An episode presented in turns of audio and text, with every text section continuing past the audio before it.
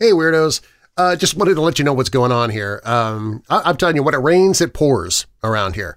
Uh, over the weekend, uh, we had some terrible weather that triggered the migraines again. Today, I'm finally feeling better, and when I jump onto the computer, the website's been hacked. So it's if it's not one thing, it's another around here. I mean, definitely Weirdling Woods material, apparently, but uh, we've been hacked somehow, and I don't know if I should take that as a compliment because I'm quote-unquote famous enough to uh, to be hacked, or if it's just I happen to be a random victim like the rest of the world, which is probably more likely the case. But either way, we're working on that. We're going to try to get it fixed. Uh, I've had quite a few emails of people saying that they wanted to listen to episodes and they were trying to access the episodes through the website uh, with the individual blog posts. And I'm sorry, that's just not working at the moment.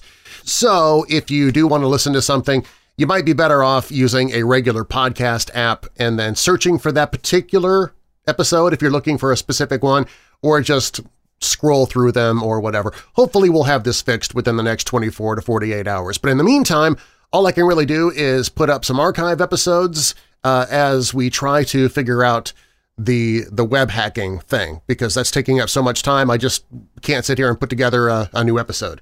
They keep keep coming back with me with messages like every 30 seconds. So anyway, I hope you guys are having a great afternoon, and uh, here's another Dark Archive episode. Stories and content in Weird Darkness can be disturbing for some listeners and is intended for mature audiences only. Parental discretion is strongly advised.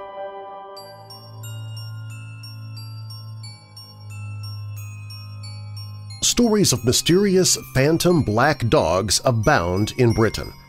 Almost every country has its own variant, from the Black Shuck of East Anglia to the Padfoot and Bogey Beast of Yorkshire phantom black dogs have been witnessed too frequently in modern times to parcel the phenomena as pure folklore and legend.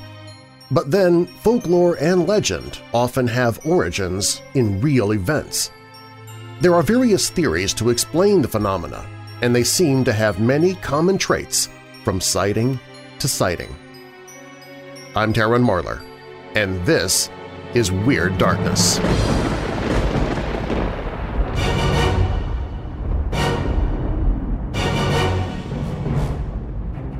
Welcome, Weirdos! This is Weird Darkness. Here you'll find stories of the paranormal, supernatural, legends, lore, crime, conspiracy, mysterious, macabre, unsolved, and unexplained. If you're new here, welcome to the podcast, and be sure to subscribe so you don't miss future episodes. If you're already a weirdo, please share the podcast with others. Doing so helps make it possible for me to keep creating episodes as often as I do. Coming up in this episode… The dark practice of body snatching was a lucrative business, committed by those with a strong stomach and a willingness to disturb the dead to turn a profit.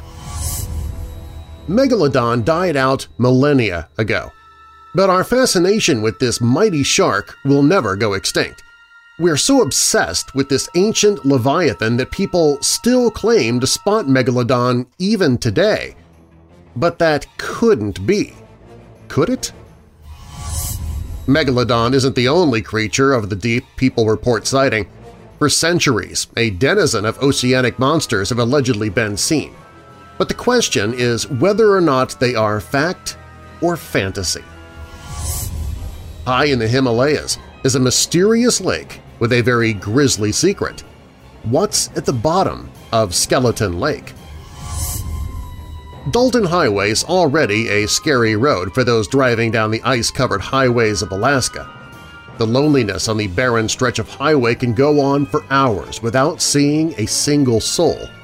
But for one ice road trucker, that solitude would be interrupted by something terrifying and unexplainable hunters come across a strange note left behind by someone who claimed he'd been stuck in the wilderness for over a week and was out picking berries, but the hunters soon realized there was no one out berry picking, for the person who wrote the note was already dead and had been for over two weeks.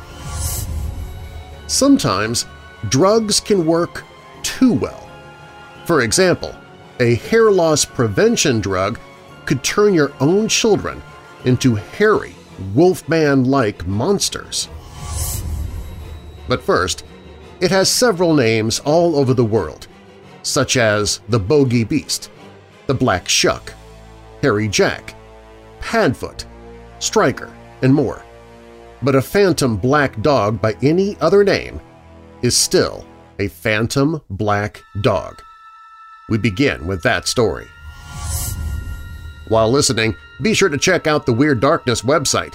At WeirdDarkness.com you can sign up for the newsletter to win monthly prizes, find paranormal and horror audiobooks I've narrated, watch old horror movies for free. Plus, you can visit the Hope in the Darkness page if you're struggling with depression or dark thoughts. You can find all of that and more at WeirdDarkness.com. Now, bolt your doors, lock your windows, turn off your lights, and come with me into the Weird Darkness.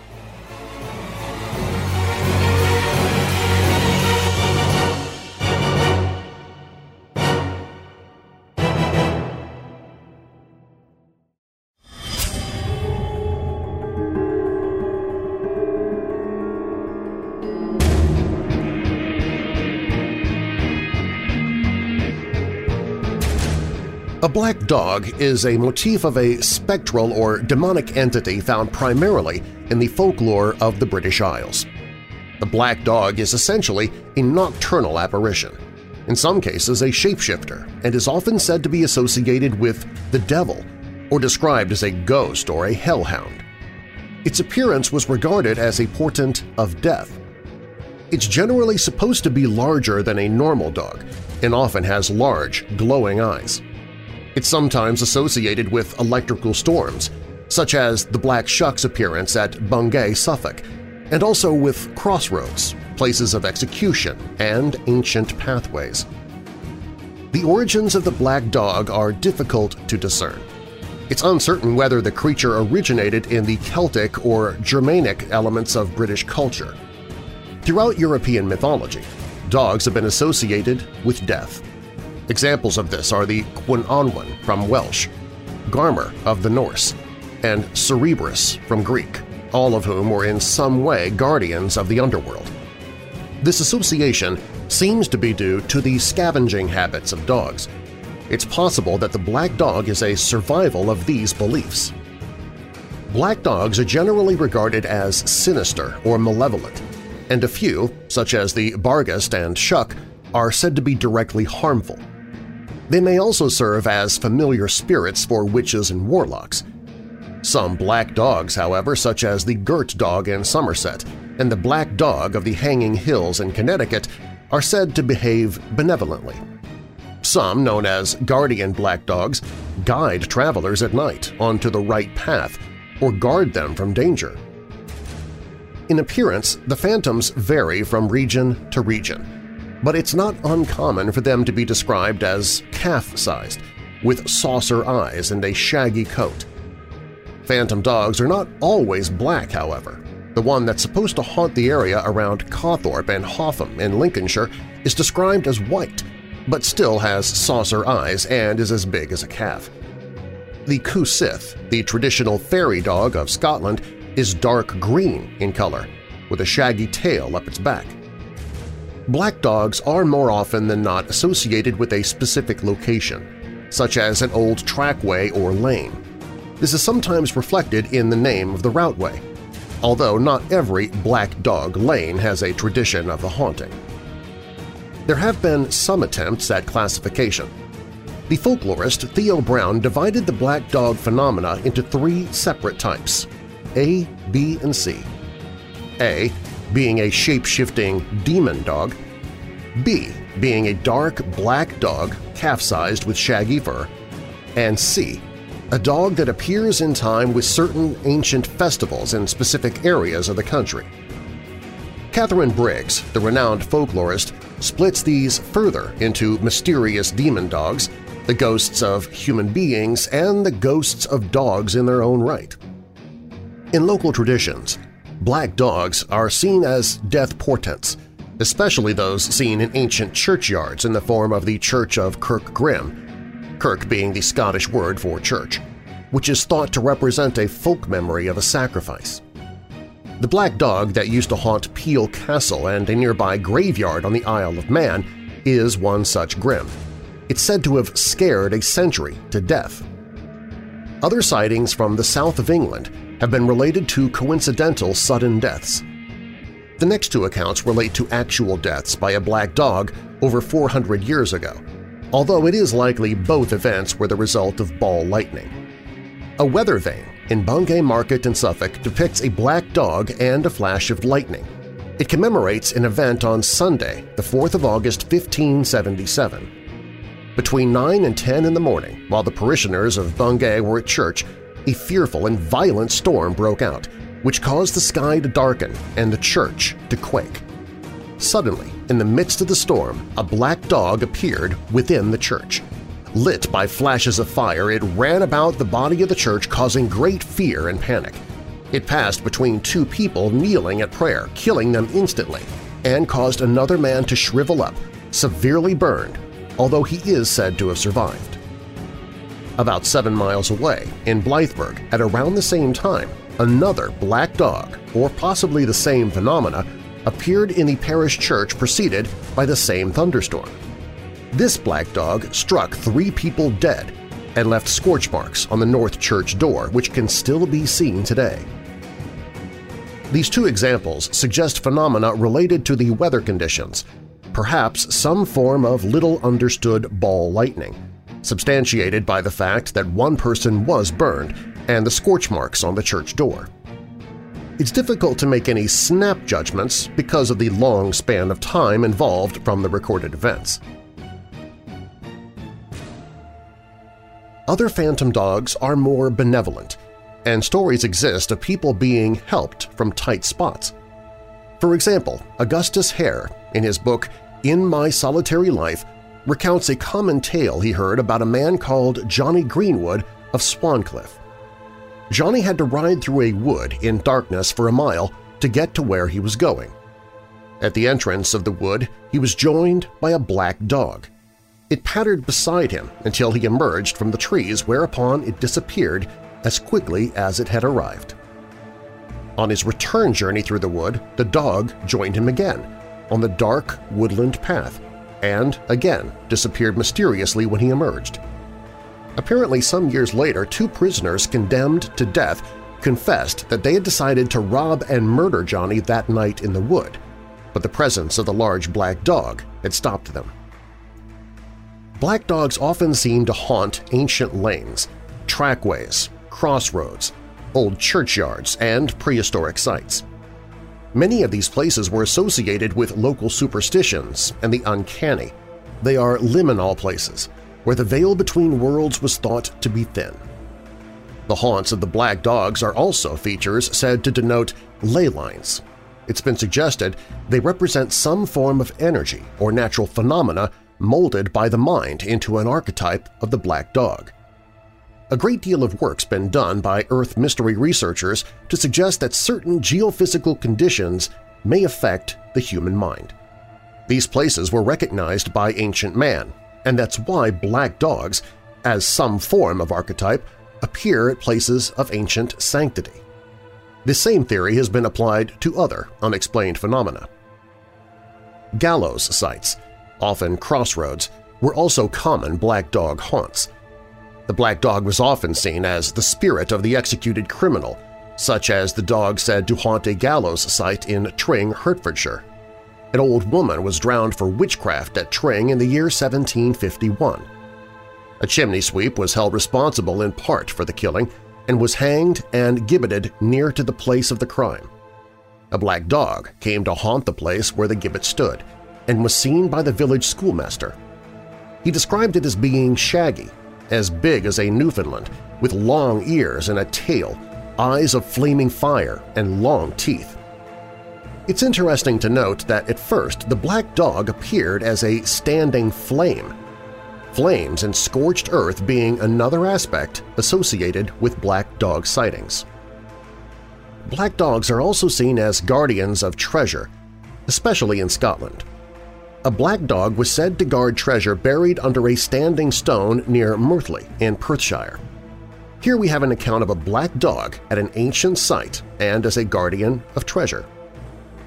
In summary, it seems that the phenomena of phantom dogs is a complex mix of folklore, sightings, and local superstition, which has roots reaching far into the past.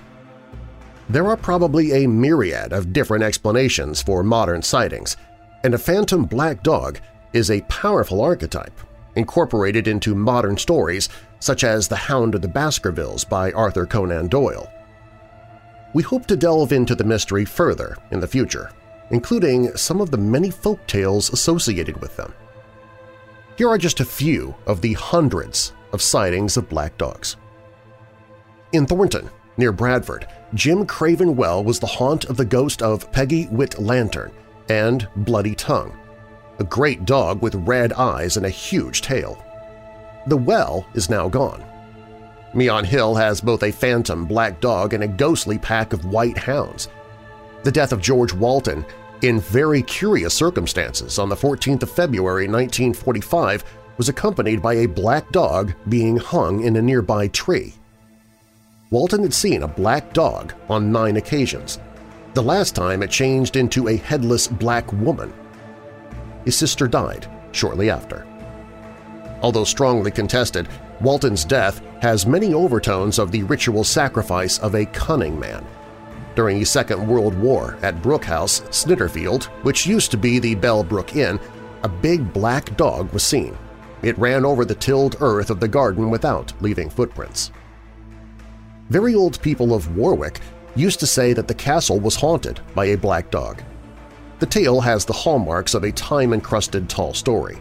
The local version claims it all started when an old retainer there, a woman called Moll Bloxham, sold milk and butter from the castle stores for her personal gain. One Christmas she overdid this, and then the Earl of Warwick, getting wind of it, stopped her source of supply. Furiously angry, she vowed that she would get them haunted. She apparently succeeded and returned in the form of a big black dog. In due course, the clergy were called in to exorcise the ghost with bell, book, and candle, but for a time they were entirely unsuccessful. Then one day, so it was said, a huge black dog sprang from Caesar's Tower into the river below, and so ended the ghost story. At Alveston, Charles Walton, a plowboy, met a phantom black dog on his way home on nine successive evenings. On the final occasion, a headless lady in a silk gown rushed past him, and the following day he heard of his sister's death. A black dog has been said to haunt the Newgate prison for over 400 years, appearing before executions. According to legend, in 1596 a scholar was sent to the prison for witchcraft, but was killed and eaten by starving prisoners before he was given a trial. The dog was said to appear soon after, and although the terrified men killed their guards and escaped, the beast is said to have haunted them wherever they fled. A black dog is said to haunt Ivelet Bridge, near Ivelet in Swaledale, Yorkshire. The dog is allegedly headless and leaps over the side of the bridge and into the water, although it can be heard barking at night. It's considered a death omen, and reports claim that anybody who has seen it has died within a year. The last sighting was around a hundred years ago. On Dartmoor, the notorious Squire Cabell was said to have been a huntsman who sold his soul to the devil. When he died in 1677, black hounds are said to have appeared around his burial chamber. The ghostly huntsman is said to ride with black dogs. This tale inspired Arthur Conan Doyle to write his well-known story, The Hound of the Baskervilles. The Cù-sìth Scottish Gaelic pronunciation, is an enormous otherworldly hound said to haunt the Scottish Highlands. Roughly the size of a cow or large calf, the Cù-sìth was feared as a harbinger of death and would appear to bear away the soul of a person to the afterlife, similar to the manner of the Grim Reaper. Supernatural dogs in the legends are usually completely black or white with red ears. The Cù-sìth's coloration is therefore highly unusual, because of its light green color, although it may be derived from the green color often worn by Celtic fairies.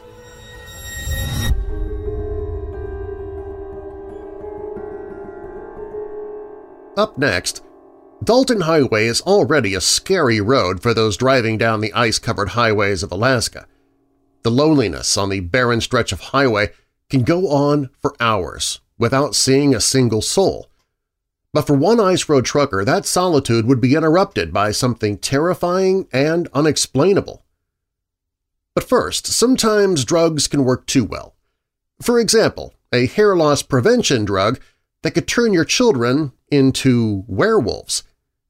These stories and more when Weird Darkness returns. This episode is sponsored by Guardio. How much online shopping did you do during the Christmas season? How much financial information are you sharing online now in the new year as you plan your business or work on your taxes? Nowadays, it's not only a good idea but absolutely essential to always double-check before clicking on a link, online ad, or an email. Identity theft is happening more now than ever, and scammers are getting good at their task. In fact, I had to cancel the same credit card twice last year due to the information somehow getting into the hands of nefarious nincompoops. None of us are safe from online hacks, scams, and phishing. But I just learned about Guardio, and they can help protect from all of that, battling back against scammers, hackers, malware, phishing attempts, and identity theft. Using Guardio on your Chrome browser gives you real-time protection that keeps you safe from these online threats. You can give it a try right now with an absolutely free scan of your computer to see if there are already threats on your machine that you don't even know about. Go to guard.io slash weirddarkness to run your free scan and learn more about Guardio. That's G-U-A-R-D dot I-O slash weirddarkness, all one word guard.io slash Weird Darkness. Use that link for your free security scan, and if you also sign up with that web link, you'll save 20% on premium protection from Guardio. So run the free security scan now and get started. That's guard.io slash Weird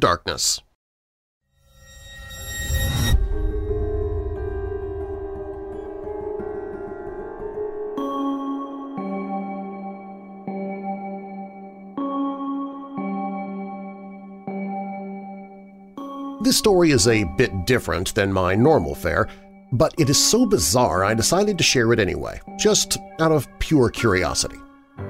More than a dozen babies in Spain have been diagnosed with so-called werewolf syndrome after taking contaminated medication, according to officials.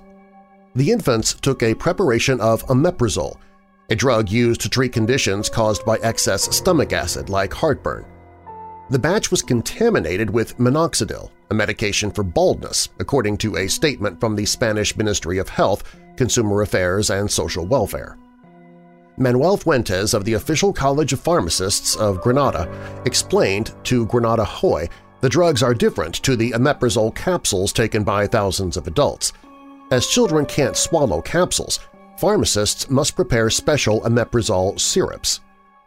The condition faded after the children stopped taking omeprazole, according to the Spanish Ministry of Health. Parents who have a preparation for babies containing omeprazole should visit their pharmacy to check if it's not from a contaminated lot. Anyone who notices excessive hair growth after using the drug should visit a doctor. On July 11th, the Spanish Agency for Medicine and Health Products regulatory body released an alert relating to one batch of omeprazole, official documents show. By August 6, the body had recalled 22 lots. Before the July recall, the health department was notified of 13 cases of the condition known as hypertrichosis. They later learned of three new cases in the southern Spanish province of Granada, prompting the second recall. The Spanish pharmaceutical firm Farma-Química Sur distributed the 22 batches of the drug and imported the active ingredient from Indian firm Smilax Laboratories Limited, Farma-Química Sur and Smilax Laboratories Limited did not immediately respond to a request for comment from Newsweek. Health officials told Granada Hoy the product was contaminated in Asia. Officials stopped the company from manufacturing, importing, or distributing drugs in July.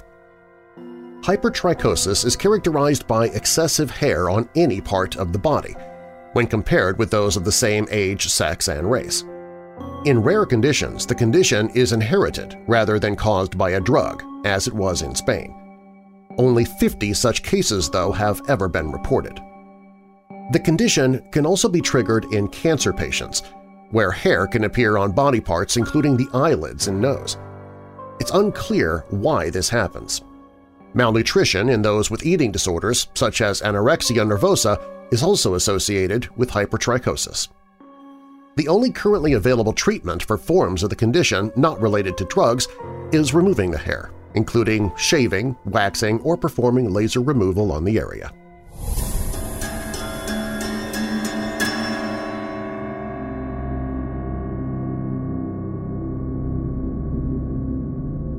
I'm an ice road trucker. Every winter I drive my semi up the Dalton Highway in Alaska to deliver supplies. Other drivers complain about how isolated the road is, but I love it. Driving through expanses of snow-covered wilderness surrounded by nothing but the stars, it's a dream. Well, it was a dream, until the night of January 17, 2017. I was driving the stretch between Coldfoot and the Prudhoe Bay oil field around midnight. It's the loneliest part of the highway. 200-plus miles with no gas stations, restaurants, no cell phone reception, no traces of civilization at all. And then my headlights rolled over a truck. It had skidded off the road and flipped on its side. From the distance, I couldn't tell if it was fresh or a week-old wreck the recovery crews just hadn't picked up yet. "'Hey, Jim!' I yelled. He was back in the sleeper. We drove together and took turns, so we didn't have to stop for the night. Besides, it was always safer to have a second person if we ran into an emergency. He poked his blond head out. What? Look, I said. The wreck rapidly approached. It was dark. No headlights, no fire, no lights on in the cabin, just a metal husk breaking the otherwise monotonous Alaskan landscape. Poor fella, he said, reaching for the cup in the holster. A long slurp echoed from behind me. This road gets mighty nasty sometimes. Maybe we should stop, I said, see if they need help. Nah, it's an old wreck. Look how dark it is. Uneasiness settled in my stomach. I'd always felt safe driving up the Dalton Highway because fellow truckers were so helpful. Once, when I'd gotten a flat, no less than three stopped in to make sure I was all right. It was like we were all part of an unspoken brotherhood, looking out for each other. I stomped on the brakes. The truck screeched to a halt. "'Hey!' Jim protested. "'We're stopping?' Sorry, I need to make sure no one's in there. Leaving the headlights on, I swung the door open and pulled myself down. Wait, wait, I'm coming, Jim called after me, pulling on a coat. I didn't wait for him, though. Instead, I walked ahead, ice crunching noisily under my boots. The cold wind bit into my exposed face, and I grimaced. "'Hello?' I called out into the darkness. No answer. "'Anyone there?' I called again. "'See, no one there, Jim said, coming up behind me. Stopped for nothing. I ignored him, and I walked towards the cabin. It was facing away from us, pointing towards the forest in the distance. The trailer was nondescript. No logos or color, but the back hatch was open, rolled up just a few inches. Jim called out behind me, See? They removed all the supplies already, left the hatch open. This thing's probably been here for weeks. Okay, I get it. I called back, oh, annoyed. I just want to check out the cabin, all right? Humor me. Humor you. Pfft. We're wasting precious time, Danny. Well, I ignored him and walked across the frozen plain anyway, my boots crunching loudly through the snow.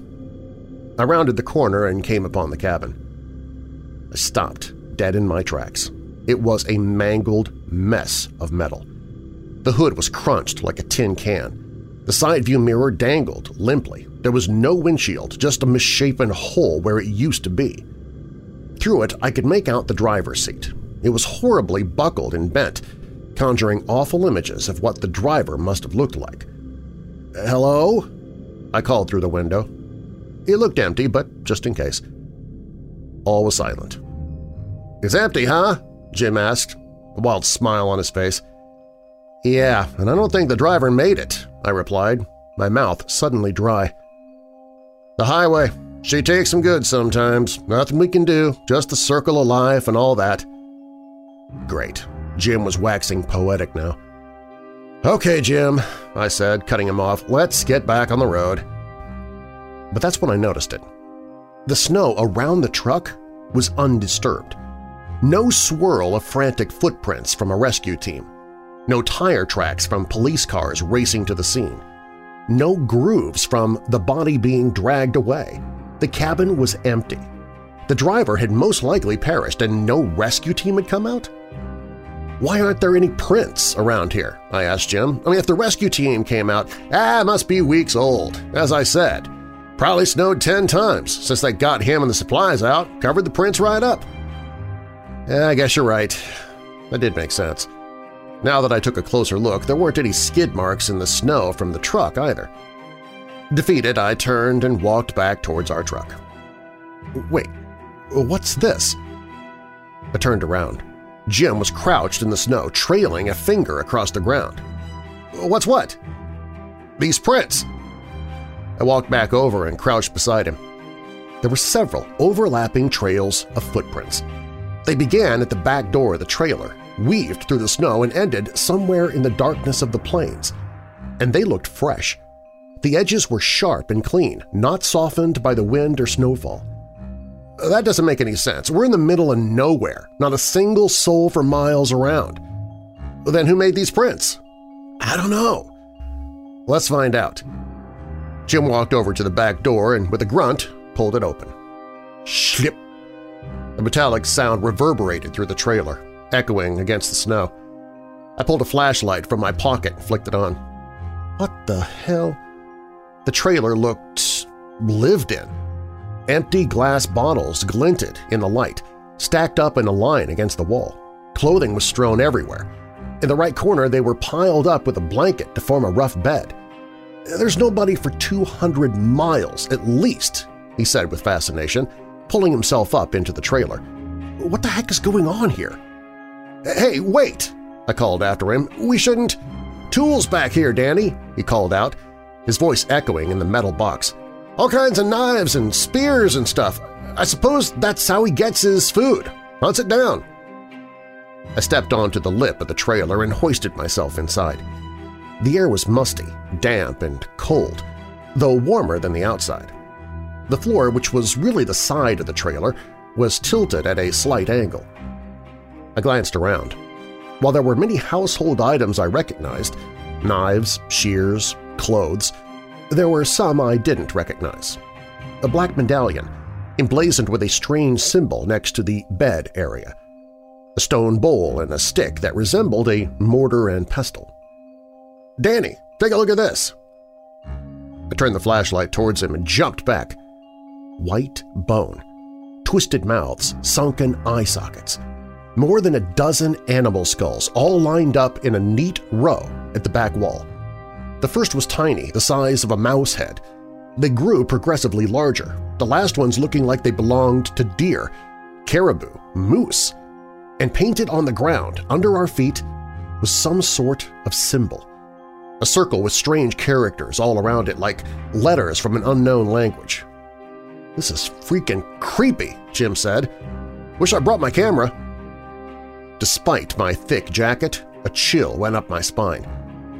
Come on, Jim, let's, go. Like you said, we're wasting time. We'll get to Prudhoe late and… Oh, now you care about wasting time. His blue eyes met mine. You're just a scaredy cat, that's what you… thunk. We both froze. That thunk sound had been faint, but in the absolute silence of this Alaskan wasteland, it was more than just a random sound. More than the wind, the forest, the Earth could produce. "'You hear that?' Jim whispered. We listened, but there was only silence. "'Okay, let's get out of here,' Jim said, taking a step forward. We walked to the front of the trailer, our footsteps shaking the metal, and then we jumped down into the snow. My blood ran cold. A man stood in the darkness, dressed head to toe in black, tattered clothing. A hood veiled his face in shadow, and a knife glinted in his right hand, catching the light of our headlights. We broke into a run. He bolted forward, crunching footsteps rang out behind us. growing louder by the second. My lungs burned in the cold air, but I forced myself forward. My hand fell on the metal handle of the truck. I dove in. Jim followed me a second later. Click, click, click. He madly pressed the lock button. I turned the key and the engine rumbled underneath us. "'Drive!' Jim yelled, panting. My headlights flashed over the man. He stood still in the snow, staring at us with wild blue eyes, gripping his knife tightly. And behind him, more figures materialized around the fallen trailer, all wearing black, hooded clothing. They remained still, their heads turning to stare as we pulled onto the highway. Then they were left in the dust as we sped forward into the Alaskan wilderness. We called the police, but by the time they made it out there, the truck had been cleaned up. It was just an empty old wreck. No animal skulls, no strange symbols, no sign that anyone ever lived there. I haven't driven a truck up the Dalton Highway since that night. I still deliver supplies, but to other parts of Alaska. Never again will I voluntarily drive up that cursed road. But sometimes I hear about disappearances along that highway. A lonely trucker, here or there, vanishing into thin air. His vehicle left behind, parked on the side of the road. And I know he didn't just get lost on that lonely stretch of highway. I believe he was taken.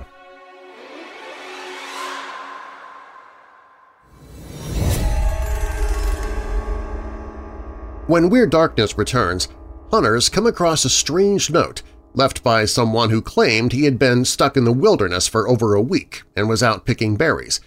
But the hunters soon realized there was no one out berry picking, for the person who wrote the note was already dead and had been for over two weeks. Plus, high in the Himalayas is a mysterious lake with a very grisly secret. What's at the bottom of Skeleton Lake? Hey Weirdos! Have you listened to the first episode of Weirdling Woods entitled Chapter 1 Bounty? Well, whether you have or not, you can join me and the author John Allen for a live chat this coming Wednesday, March 9th, as we all listen in real time to the episode and live chat about the story, the characters, the numerous horror-themed Easter eggs that are sprinkled all throughout the episode, and you can ask any questions you like of me and the author. The Weirdling Woods live chat is this coming Wednesday, March 9th. It begins precisely at 6 p.m. Pacific, 7 p.m. Mountain, 8 p.m. Central, 9 p.m. Eastern, 3 p.m. in Hawaii, and 2 a.m. for our friends in Greenwich Mean Time. Get the details at WeirdlingWoods.com.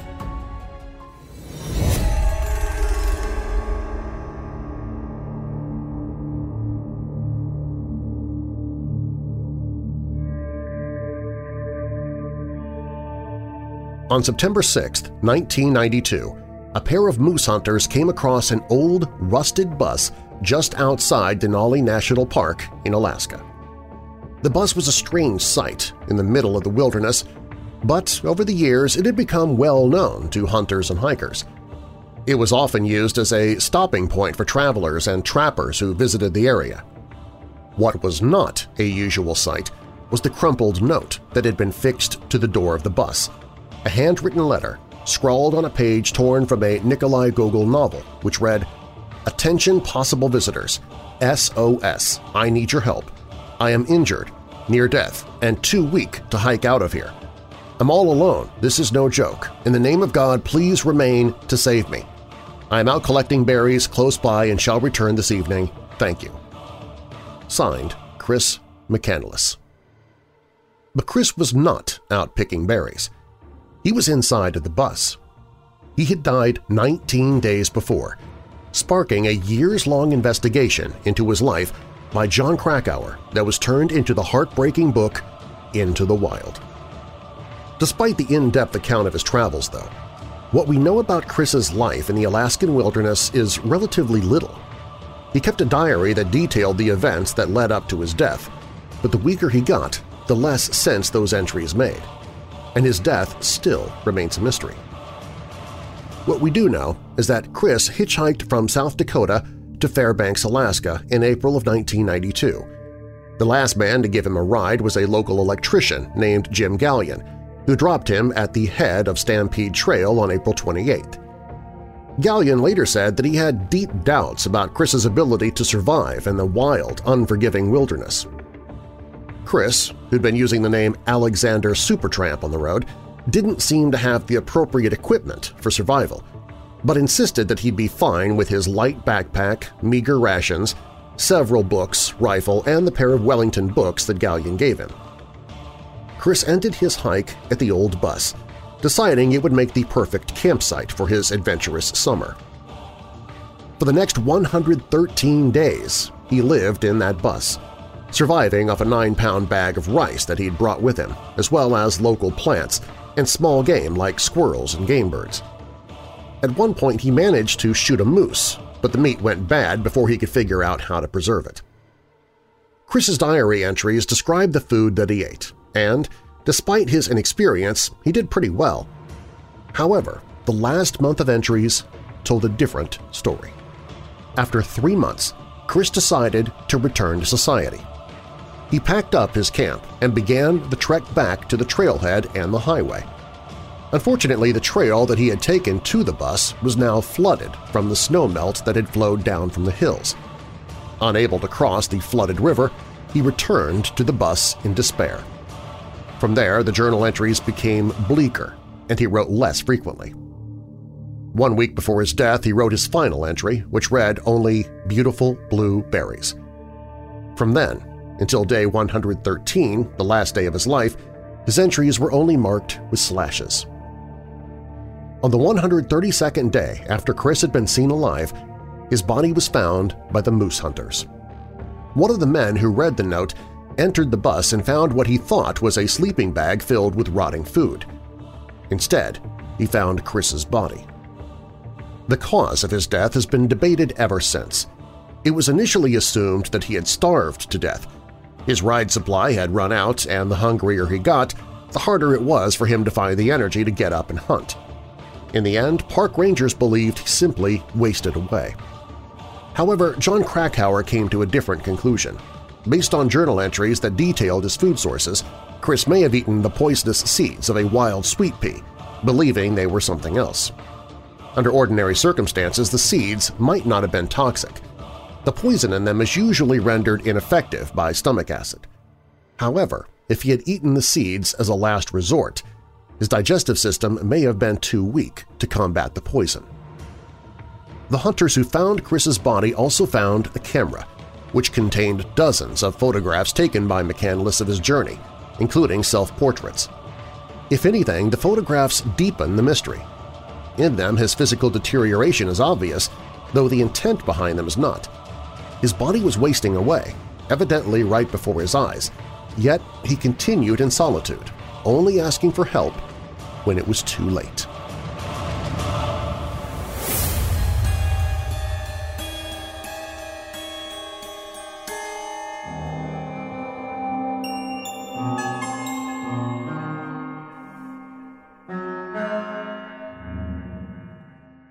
Known by many as Skeleton Lake, Rupkund is a high-altitude Himalayan body of water that sits 16,499 feet above sea level in the northern state of Uttarakhand, India.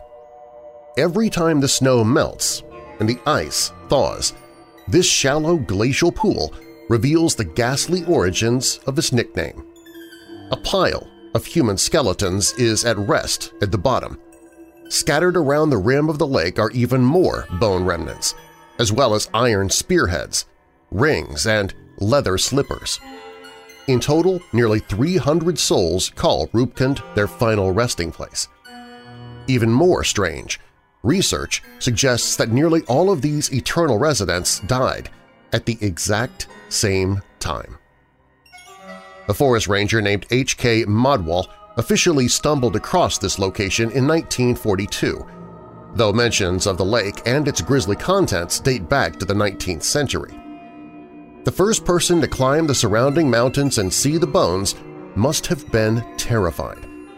Rupkund is awash with corpses, as if it were the site of a mysterious massacre.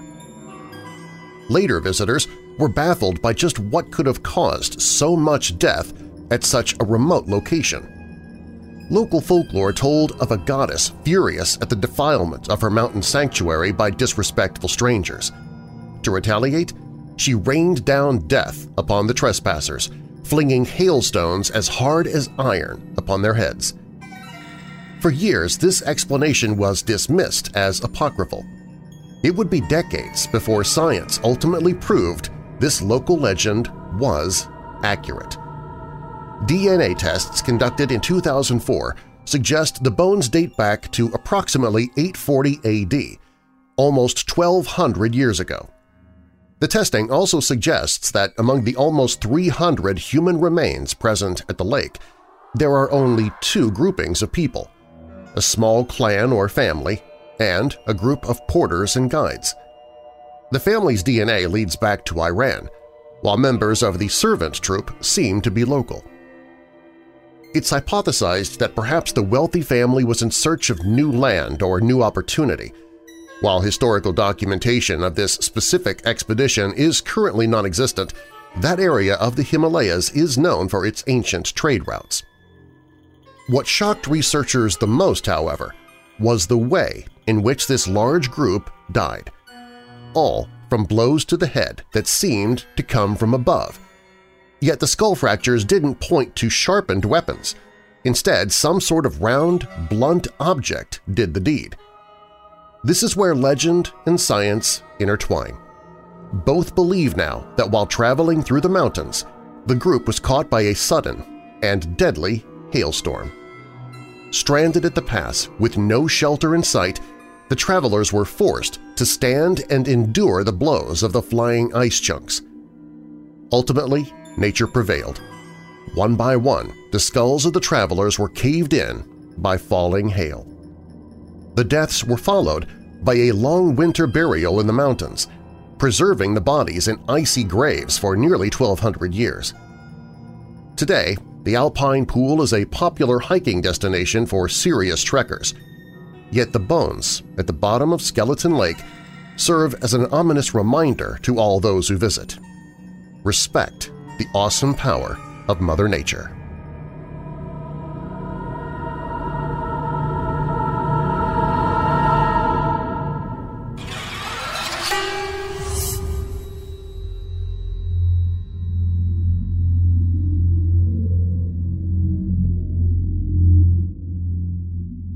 Although British anatomists often hunted for fresh cadavers in the 15th century, it was only in the 18th century that demand boomed.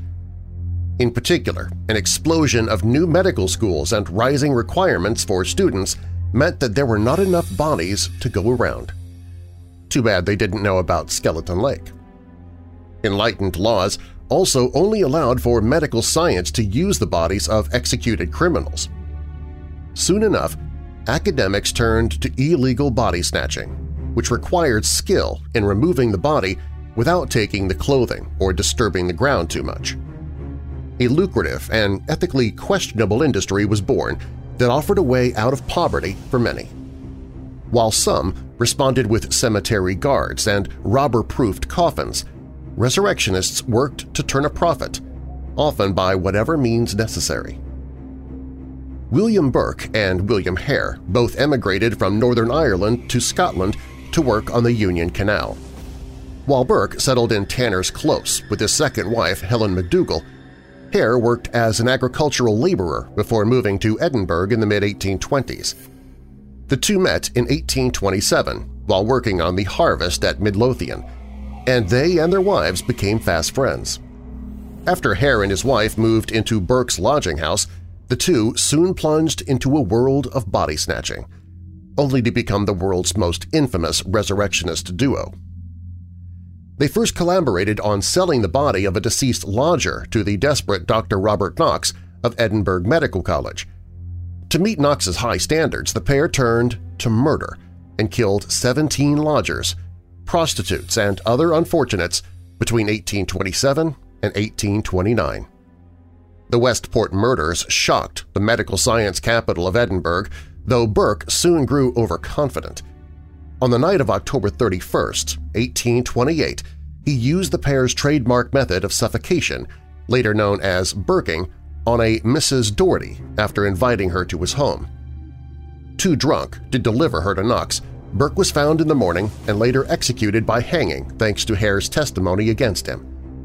While Hare and Knox both escaped to England, Burke's body was publicly dissected at Edinburgh Medical College, the very college he delivered corpses to, and he was put on display as a skeleton, along with a death mask, and a wallet was made of his tanned skin. Around the same time, John Bishop and his compatriots James May and Thomas Williams worked as resurrection men in London. After a dozen years of body snatching, though, the trio decided to go from stealing corpses to creating them. They specifically focused on street urchins and made around nine guineas per body, which would translate to about 1,500 U.S. dollars today. At the same time, the ghouls boosted their profits by knocking out and selling teeth to dentists as well. In November 1831, though, Bishop slipped up while preparing a subject for the anatomy instructors at King's College. After he presented them with the corpse, the instructors noticed the boy's suspicious head wound and called the authorities while claiming that they needed change for a 50-pound note. When caught, Bishop and Williams confessed to the murders of a 10-year-old boy, 14-year-old agricultural worker, and a 35-year-old woman. They admitted modeling their activities on Burke and Hare, but threw their victims into a well head first to die, after being doused with rum and laudanum. In his confession, Bishop declared with pride that he had sold as many as a thousand anatomical subjects. Soon enough, though, he was just another anatomical subject himself, though his crimes inspired Charles Dickens to focus on the plight of beggar boys in his writings, especially the Pickwick Papers. In the same year of 1831, the body of Catherine Walsh of Whitechapel was sold to surgeons at the London Hospital. However, they quickly realized that the woman in question had been murdered. Walsh, who sold lace and cotton for a living, had been living with Elizabeth Ross and her family. Until that point, Elizabeth had largely been known for her love of gin and thieving. Upon investigation, though, Ross's 12-year-old son and his father, Edward Cook, reported seeing the young mother with their lodger shortly before her death. When Elizabeth was then accused of murdering Walsh and selling her body, she herself reported last seeing their lodger going off with Cook and her son. However, the damage was done, and rumors began to fly about the neighborhood cats disappearing around the Ross home. In court, she was portrayed as a large, burly Irish woman who could easily kill a man in cold blood, Yet actual sketches showed a slight woman, and the son's testimony seemed biased in favor of his father. With little evidence, Ross was convicted and executed by a city held by an intense fear of murderous body snatchers. Not all encounters with resurrection men were negative, though. In a broadsheet from shortly before Burke and Hare's spree, John McIntyre describes a harrowing experience of being saved by grave robbers – the April 15, 1824 article starts at his deathbed, with the man mysteriously paralyzed but still fully conscious. He watched in silence and horror as his family gathered and then mourned over his coffin at his wake, him completely conscious the entire time. Then McIntyre details what it was like to be sealed in his coffin, taken to the graveyard, and buried with clods of dirt falling onto his wooden prison. Silence fell, and McIntyre was left to the ensuing darkness. As he imagined his ensuing death, the man heard the sound of digging. A gang of body snatchers pulled him from the grave, stripped him of his shroud, and delivered him to a local university. There, he was laid out on a dissection table as students and doctors alike filled the room. McIntyre realized he was in a lecture hall shortly before he felt the knife slicing his chest and finally woke. Once the doctors realized their corpse was not dead, they were able to fully revive him, and the man recovered. Ross, Bishop, Burke, and Hare's crimes all led to the 1832 Anatomy Act, which combated body snatching by increasing the supply for medical research. Yet decades later, in 1885, a similarly gruesome crime was uncovered in San Francisco, California. After complaints of a stench from a building in Chinatown, the city's coroner uncovered decomposing human remains in the basement. In one room, workers were busily boiling the bodies down, scraping the flesh off in order to speed the process. Most bodies had been taken from California area cemeteries, likely on behalf of their family members back home in China. They had paid for their late loved ones' bodies to be boiled down to the bones so that they could be easily shipped back home. By the end of their investigation, authorities had recovered over 300 human bodies from the building's basement. Even during its heyday, body snatching was an especially uncertain business. Not only were bodies not always legally obtained, but they could even be far from dead. That was the case for Robert Morgan, who was captured and tied up in a sack by Hackney coachman and resurrection man John Bottomley in 1816. In other cases, the bodies of loved ones could be ransomed for cash. For instance, in 1881, the Earl of Crawford's body was taken from his mausoleum in Aberdeen and held for ransom. Still, the profits of body snatching were hard to resist, with an adult corpse in the early 1800s easily earning 4 pounds and 4 shillings, or around 450 US dollars today.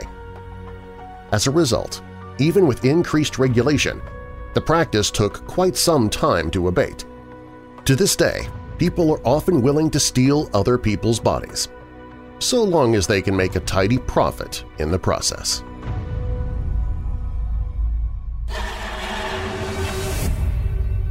Up next, Megalodon died out millennia ago, but our fascination with this mighty shark will likely never go extinct. We're so obsessed with this ancient leviathan that people still claim to spot Megalodon even today. But that couldn't be possible, could it? And Megalodon isn't the only creature of the deep people report sighting. For centuries, a denizen of oceanic monsters have allegedly been seen. But the question is whether or not they are fact or fantasy. These stories when Weird Darkness returns. Want to receive the commercial-free version of Weird Darkness every day? For just $5 per month, you can become a patron at WeirdDarkness.com. As a patron, you get commercial-free episodes of Weird Darkness every day, bonus audio, and you also receive chapters of audiobooks as I narrate them, even before the authors and publishers hear them. But more than that, as a patron, you're also helping to reach people who are desperately hurting with depression and anxiety. You get the benefits of being a patron, and you also benefit others who are hurting at the same time. Become a patron at WeirdDarkness.com.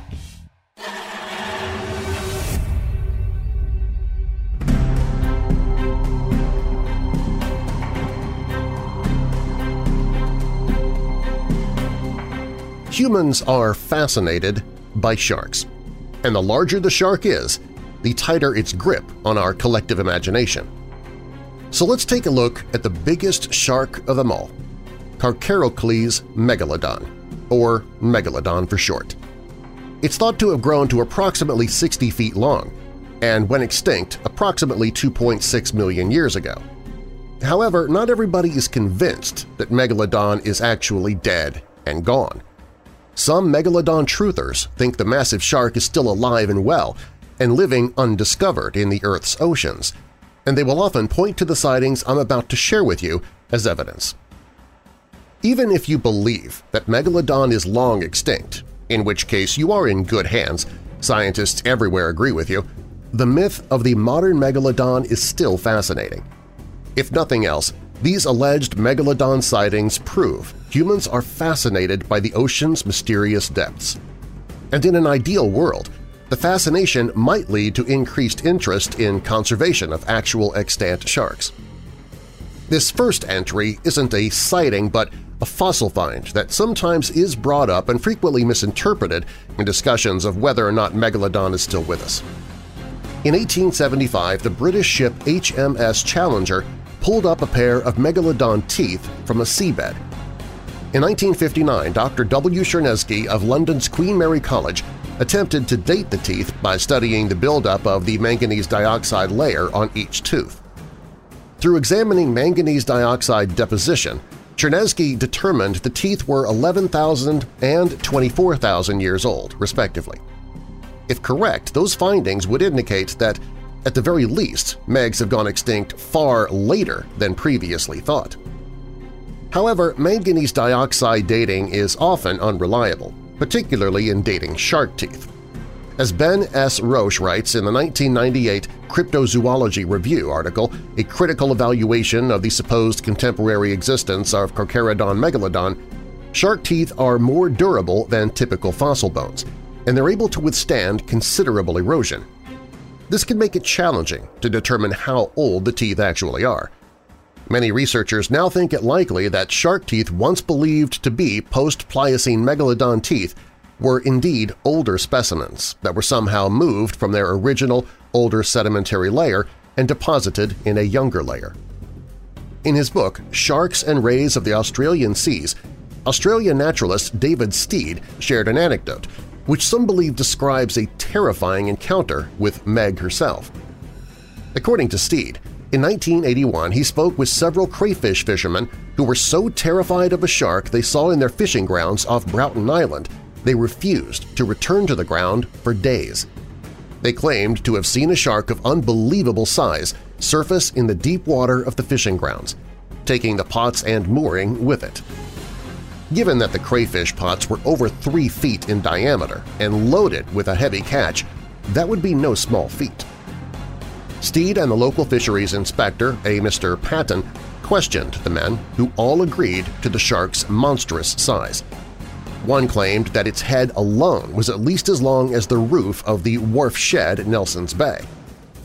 Many said it measured around 115 feet in length. Others said the water seemed to boil where it surfaced.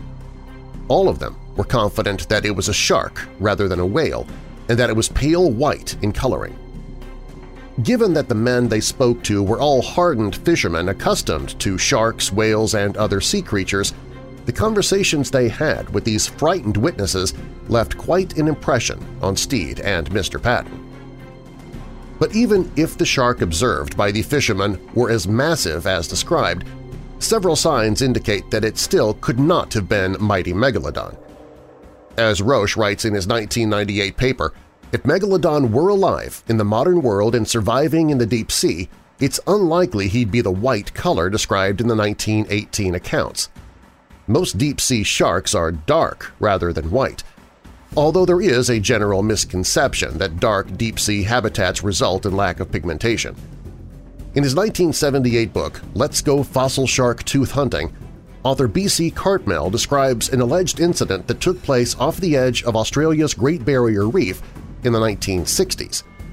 According to Cartmel, the sailors involved initially refused to speak of the incident because they feared teasing but after time they admitted that when their 85-foot ship was forced to weigh anchor for engine repairs, the captain and crew were shocked to see a gargantuan white shark swim slowly past their anchored ship.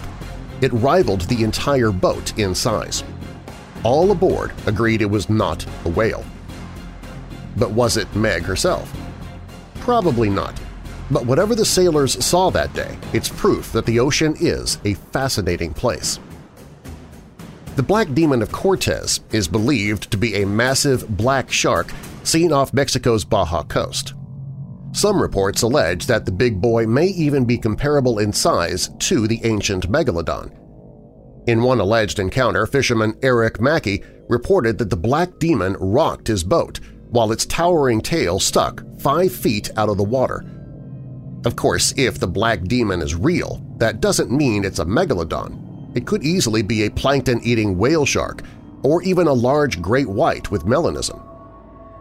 The enormous black shark was the focus of an episode of the History Channel cryptozoology TV show Monster Quest. However, the investigators failed to find any evidence of the fabled demon. Novelist and deep-sea angler Zane Grey claimed to have had an experience with a massive shark that some believe could have been Megalodon. In his novel Megalodon, Fact or Fiction, Rick Emmer writes that Grey claimed to have seen one of the man-eating monsters of the South Pacific, a shark much larger than his 30 to 40-foot boat. Apparently the shark was yellow-green, with a square head, immense pectoral fins, and a few white spots. In other words, not a mere harmless white shark. As fun as it is to imagine these stories are evidence that Megalodon is still alive, that's just not the case. As Megan Balk, a megalodon researcher at the University of New Mexico, told the Daily Beast, there is no doubt in the scientific community that megalodon is extinct. Balk explains that megalodons stayed close to the coast, so if they were still alive today, we'd know it. It would be hard to miss a 50-plus foot super predator roaming the shores. According to Balk, most large sharks occur in the upper 500 meters of the water column, probably due to productivity. The deep is much too nutrient-poor to support such a large animal. In many ways, Shark Week is responsible for popularizing the myth that Megalodon is still around. In 2014, Discovery aired the highly controversial Shark Week mockumentary Megalodon – The Monster Shark Lives. The incredibly misleading program presented evidence, quote-unquote, that Megalodon was not only still alive but also attacking humans and boats. Although a brief disclaimer at the end of the so-called documentary explained that it was actually a work of fiction, many viewers were understandably fooled by the eyewitness accounts and interviews with quote-unquote scientists. The next year, Discovery aired a follow-up documentary called Megalodon – The New Evidence, which only compounded the confusion. Megalodon also garnered increased curiosity in the public eye around the release of the 2018 movie The Meg. Based on the Steve Alten book, Meg, a novel of deep terror, The Meg featured Jason Statham going fist to fin with the prehistoric predator after the shark escapes from the Mariana Trench. After entering the open ocean, the shark goes on to eat a whale and terrorize swimmers at a beach in China before Statham saves the day. Although the action movie was more explicitly fictional than the infamous 2014 Discovery documentary, it's easy to understand how the different representations of Megalodon in pop culture could cause debate. Considering Shark Week 2019 launched with the special Expedition Unknown Megalodon and a The Meg sequel is already rumored to be in the works, it's likely confusion over this prehistoric predator will persist. Sadly, even if Megalodon were discovered to be alive today, experts say it's likely humans would soon put them on the path to extinction again. Conservationist, shark expert, and Shark Week critic David Shiffman wrote in 2014 that if Megalodon were alive today, it would probably be hunted to extinction for its fins. He estimates that if a hypothetical modern-day Megalodon has 1.5 metric tons of fins, it could be sold for around $600,000 and make approximately 70,456 bowls of Megalodon shark fin soup. And as Shiffman points out, if the hypothetical overfishing of a species that has been extinct for millions of years has you upset, as it has me, you should learn more about the real overfishing of shark species that are still around. At least for now.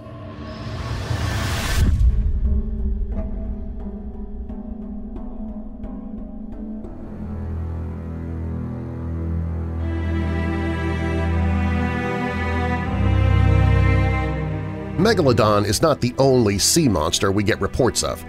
Humans have always been fascinated by the ocean. After all, even today, we're not entirely certain what lies beneath the waters that cover more than 70% of the Earth's surface. So it's no wonder that storytellers throughout history, from the most ancient mythologies to modern monster movies, have populated those dark waters with all sorts of giant ocean monsters, ready to wreak havoc on the surface world at a moment's provocation. Some of these mythic monsters are so large they can lay waste to entire cities with ease, while others are no bigger than the creatures that actually inhabit the oceans of our world. But all of them have captured human imagination throughout the years, just like Meg herself. Let's look at just a few of our favorite sea monsters, from the mists of prehistory to the silver screen of the last few decades. Cthulhu it would not be a proper sea monster list without touching on at least a few of the squamous entities that dwell beneath the waves in the stories of H.P. Lovecraft. Cthulhu's probably the old gent's most famous creation, described by Lovecraft himself as resembling an octopus, a dragon, and a human caricature. According to Lovecraft's work, Cthulhu waits dreaming in his house in the sunken city of R'lyeh, and when he wakes up, there will be trouble. Dagon. While Cthulhu may be Lovecraft's best-known sea monster, he's by no means the only one. An actual deity from ancient times, Dagon is not only mentioned in some of Lovecraft's most famous stories, the esoteric order of Dagon plays a major role in The Shadow over Innsmouth, but also has a story of his own, named after him and lent his name to Stuart Gordon's 2001 Lovecraftian film, Dagon. Despite that movie sharing more in common with The Shadow over Innsmouth than it actually does with Lovecraft's story of Dagon. Ebirah Beginning in 1954, Toho created a sort of cottage industry releasing films starring their own homegrown radioactive monster, Godzilla. Over the years, Godzilla went up against many threats, several of which came out of the ocean. Heck, Godzilla himself is technically a sea monster. But for a sea monster list, why not go with the creature that lent its name to the 1966 film Godzilla vs. the Sea Monster? In the movie, Ebirah is a giant crustacean controlled by an evil organization known as Red Bamboo. Ebirah later reappears, thanks to the magic of stock footage, in All Monsters Attack and then later in Godzilla Final Wars.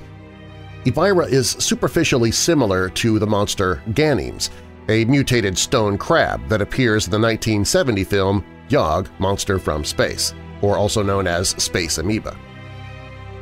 Giganto In the 50s and 60s, Stan Lee and Jack Kirby populated the pages of comic books with a lot more than just some of their greatest superheroes. They also filled them with lots of big, lumpy monsters, many of whom came out of the sea. Few of these seafaring brutes, however, are as memorable as Giganto, actually the name of a whole race of giant whales with arms and legs who helped the Atlanteans attack the surface world, beginning in Fantastic Four No. 4, published in May of 1962. Kraken Sea monster names can be confusing, and the Kraken is a prime example. The word comes to us from Norwegian, where it means an unhealthy or twisted animal, but it entered the popular lexicon when it was borrowed for one of the main antagonist monsters in Ray Harryhausen's Clash of the Titans film. While Harryhausen's Kraken was a humanoid sea monster with tentacle-like arms and a fishy tail, the mythological Kraken more closely resembles a giant squid. The second Pirates of the Caribbean movie featured a more mythologically accurate depiction of the Kraken, while the 2010 remake of Clash of the Titans boasted a critter that was something of a mixture of the two, also incorporating some crab-like elements. The version of the Kraken that shows up in Clash of the Titans may have been inspired by the mythological Ketus, taken from the Greek word ketos, meaning a large fish or sea monster. When Queen Cassiopeia ticked off Poseidon by claiming that she and her daughter Andromeda were more beautiful than the Nereids, sea nymphs who accompanied Poseidon, he punished them by sending the sea monster Ketus to attack Ethiopia. The king and queen consulted an oracle and were told to sacrifice Andromeda to the monster in order to spare their kingdom. They chained her up to a rock, but she was saved when Perseus slew Ketus. In some versions of the story, he did this using Medusa's head – Certainly sounds a lot like the Kraken of Clash of the Titans, doesn't it? Ketus later lent its name to a constellation and also showed up to menace Sinbad's crew in the animated film Sinbad – Legend of the Seven Seas. Ottoia There are loads of giant and not-so-giant sea monsters populating the movies, from the giant octopus of It Came From Beneath the Sea to more recent creatures, like those in, say, Mega Shark vs. Giant Octopus. But one of my favorites is the thing that attacks the Argonautica in Stephen Sommers' 1998 Aliens-like film Deep Rising. While one of the characters within the movie hypothesizes that the creature is an evolution of a type of Cambrian worm known as the Ottoia, the end result is something more closely resembling the mythical Kraken. Scylla and Charybdis something of a matched set, Scylla and Charybdis also come to us from Greek mythology, specifically the Odyssey. Two monsters dwelling on either side of the Strait of Messina, Scylla represented the dangers of the rocky shore and was depicted in a variety of ways, including as a woman with a dragon-like tail and dog heads sprouting from her body, while Charybdis represents a deadly whirlpool. The two monsters have given us an idiom that dates back to this very day with between Scylla and Charybdis, meaning about the same thing as between a rock and a hard place. Sirens Famed for luring unwary sailors to smash their ships upon the rocks, the sirens are known for their lovely and enchanting songs, with which their names have become virtually synonymous. In Greek mythology, the sirens plagued both Jason and the Argonauts and Odysseus on their respective voyages. Most depictions of the sirens show them as part women, part bird, though some more recent variants have taken a looser approach, as in the 2003 animated adventure Sinbad Legend of the Seven Seas, in which the sirens are portrayed as a sort of living water taking on humanoid form. The Terrible Dogfish In Disney's 1940 animated feature film version of Pinocchio, Geppetto and Pinocchio are swallowed by a sea monster named Monstro, who's portrayed as a giant sperm whale. In Carlo Collodi's original 1883 book, The Adventures of Pinocchio, however, that role is filled by the terrible dogfish, a giant ocean monster also known as the Attila of Fish and Fishermen. According to Collodi, the shark-like dogfish is larger than a five-story building and has three rows of teeth in its enormous mouth, which is plenty big enough to swallow ships, and of course Pinocchio and Geppetto. Jormungandr In Norse mythology, Jormungandr is also known as the Midgard Serpent because it's so long that it wraps all the way around the world and can hold its own tail in its mouth. The offspring of Loki and a giantess named Angrboda, when the Midgard serpent releases its tail, it will mark the beginning of Ragnarok. During that cataclysmic event, Thor will fight a final battle with Jormungandr, during which he will slay the mighty serpent only to then fall dead himself from its venom. Sea Bishop According to sea monster myth and legends, the sea bishop, or bishop fish, was caught and taken to the King of Poland, who showed it to a group of Catholic bishops.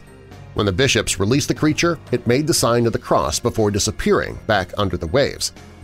The bishop fish is a type of fish that looks like a man, specifically like a Catholic bishop, while other variations include legends of the sea monk, a fish that looks like a monk.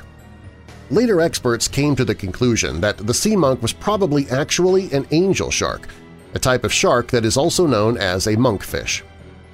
The bishop fish made an appearance in the fourth volume of Conrad Gesner's Historia Animalium, an inventory of Renaissance zoology, as well as Johann Zahn's Specula Physico-Mathematico-Historica Notabilium.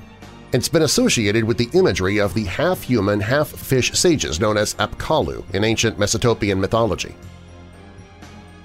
Lion Turtle this mythic sea monster exists in the world of Avatar The Last Airbender, but unlike other creatures on this list, the gigantic half-chimera, half-turtle animal is pretty benevolent. In the television series, Aang, the main protagonist, accidentally encounters one of these fearsome creatures when he swims toward a floating island just off the coast in a trance. When he snaps out of it, he realizes the island he's sitting on top of is actually the back of this large creature, he dives into the ocean to communicate with it. The backs of lion turtles are so large that they host their own entire ecosystem on their shell.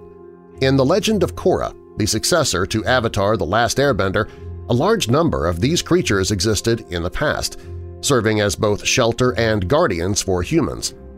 In the early days of humanity, settlements were built on the backs of these creatures since they were the only safe place for humans to thrive.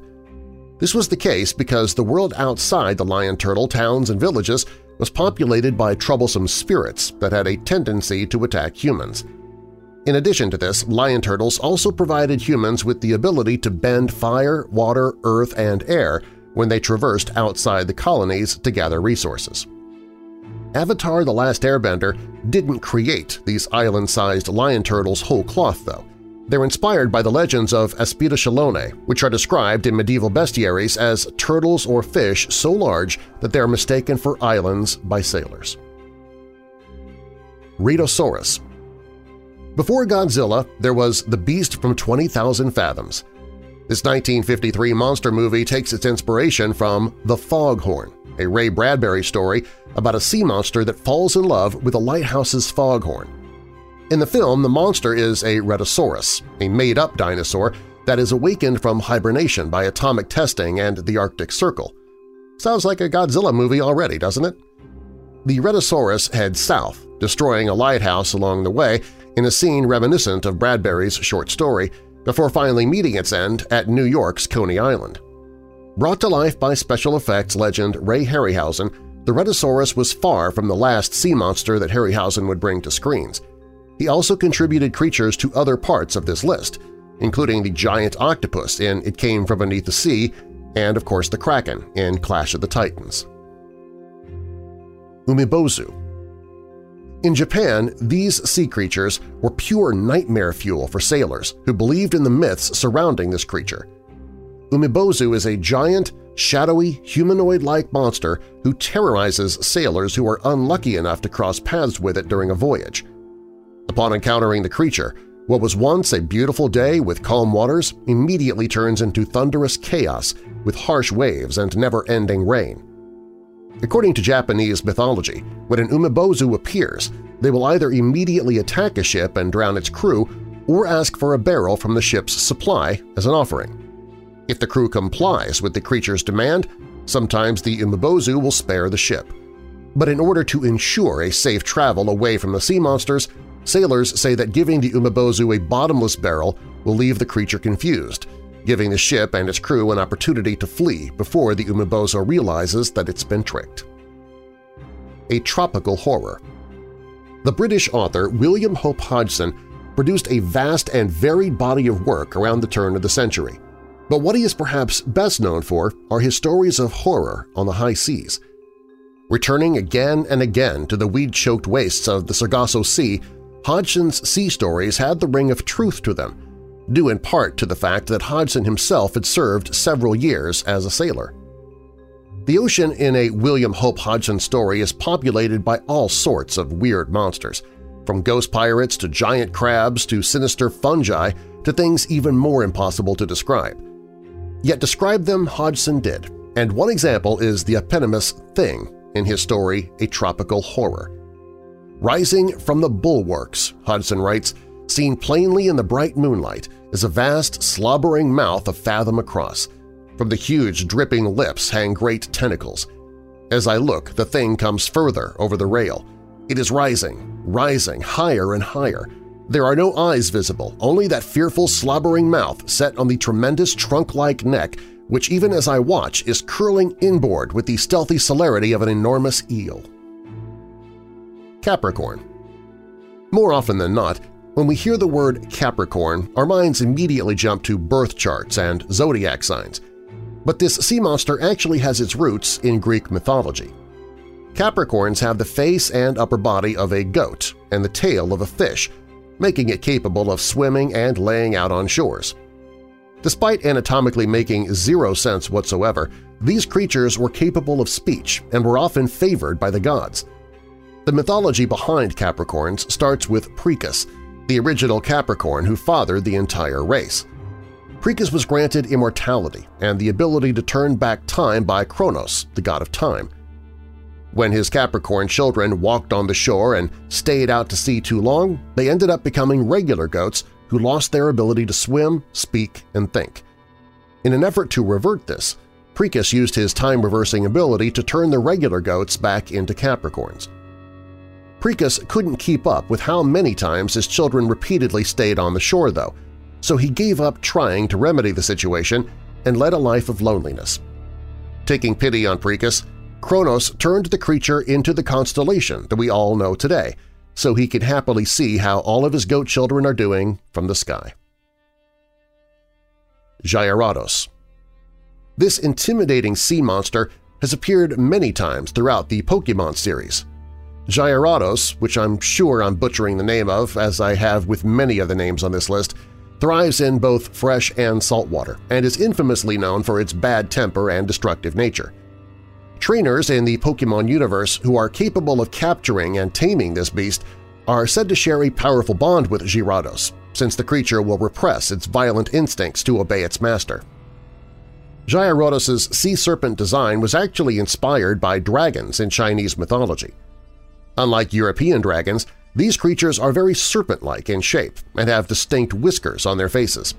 Funny enough, Gyarados also evolves from the very useless Magikarp, a fish Pokemon that's incapable of doing anything but splashing about.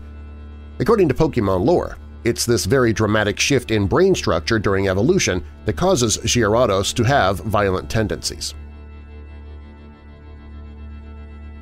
Vodyanoi Rooted in Slavic mythology, Vodyanoi are water spirits who take on the form of a naked old man with a frog-like face. After spending so much time in fresh and salt water, these creatures tend to have moss, algae, and other plant-like growth all over their bodies, giving them a distinct green color. Vodyanoi are said to be relatively calm and can often be seen floating down a river or along the shore on a log or driftwood. In popular culture, these creatures have appeared in the Witcher series, where they have formed a society and share the ocean with other races.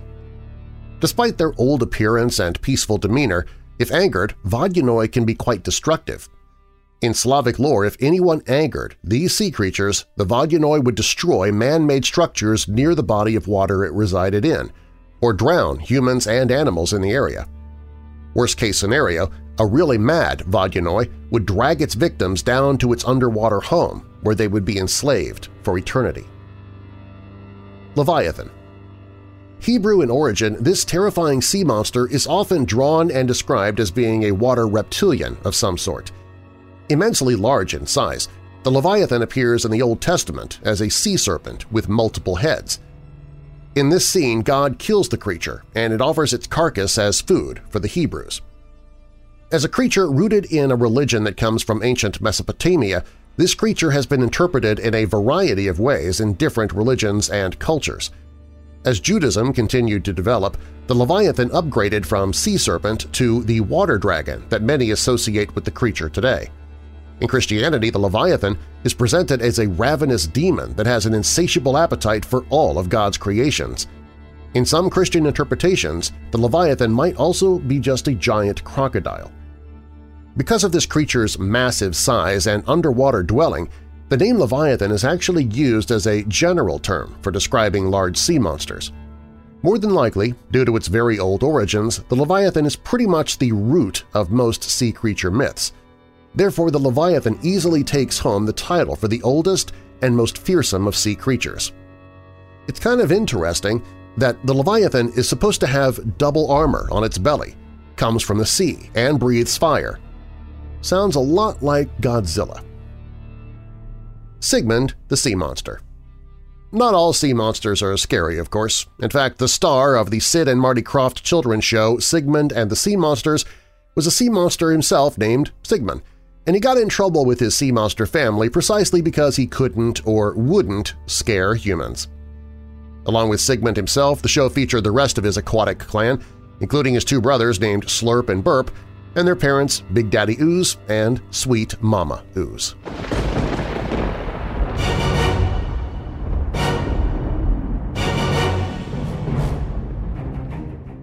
Thanks for listening. If you like the podcast and you haven't already subscribed, be sure to do so now so you don't miss future episodes. And also, please, tell someone else about the podcast. Recommend Weird Darkness to your friends, family, and coworkers who love the paranormal horror stories, or true crime like you do. Every time you share the podcast with someone new, it helps spread the word about the show, and a growing audience makes it possible for me to keep creating episodes as often as I do. Plus, telling others about Weird Darkness also helps get the word out about resources that are available for those who suffer from depression, so please, share the podcast with someone today. Do you have a dark tale to tell of your own? Fact or fiction, click on Tell Your Story on the website, and I might use it in a future episode. All stories in Weird Darkness are purported to be true unless stated otherwise, and you can find source links or links to the authors in the show notes. Phantom Black Dogs was written by Vintagane for Unexplained Mysteries. The Terror on Dalton Highway is by Blair Daniels for Thought Catalog. Into the Wild the Death of Chris McCandless is by Troy Taylor. Drugs Turn Babies into Werewolves is by Kashmira Gander for Newsweek. What's at the Bottom of Skeleton Lake is written by Elizabeth Tilstra for the lineup. Body Snatchers is from the Occult Museum. The Return of Megalodon is by Carolyn Cox for The Portalist. And Sea Myths or Sea Monsters is by Orrin Grey and Xavier Piedra for The Portalist. Weird Darkness theme by Alibi Music. And now that we're coming out of the dark, I'll leave you with a little light. James 4 verse 7 Submit yourselves then to God, resist the devil, and he will flee from you. And a final thought by John Burroughs. The smallest deed is better than the greatest intention. I'm Darren Marlar. Thanks for joining me in the Weird Darkness.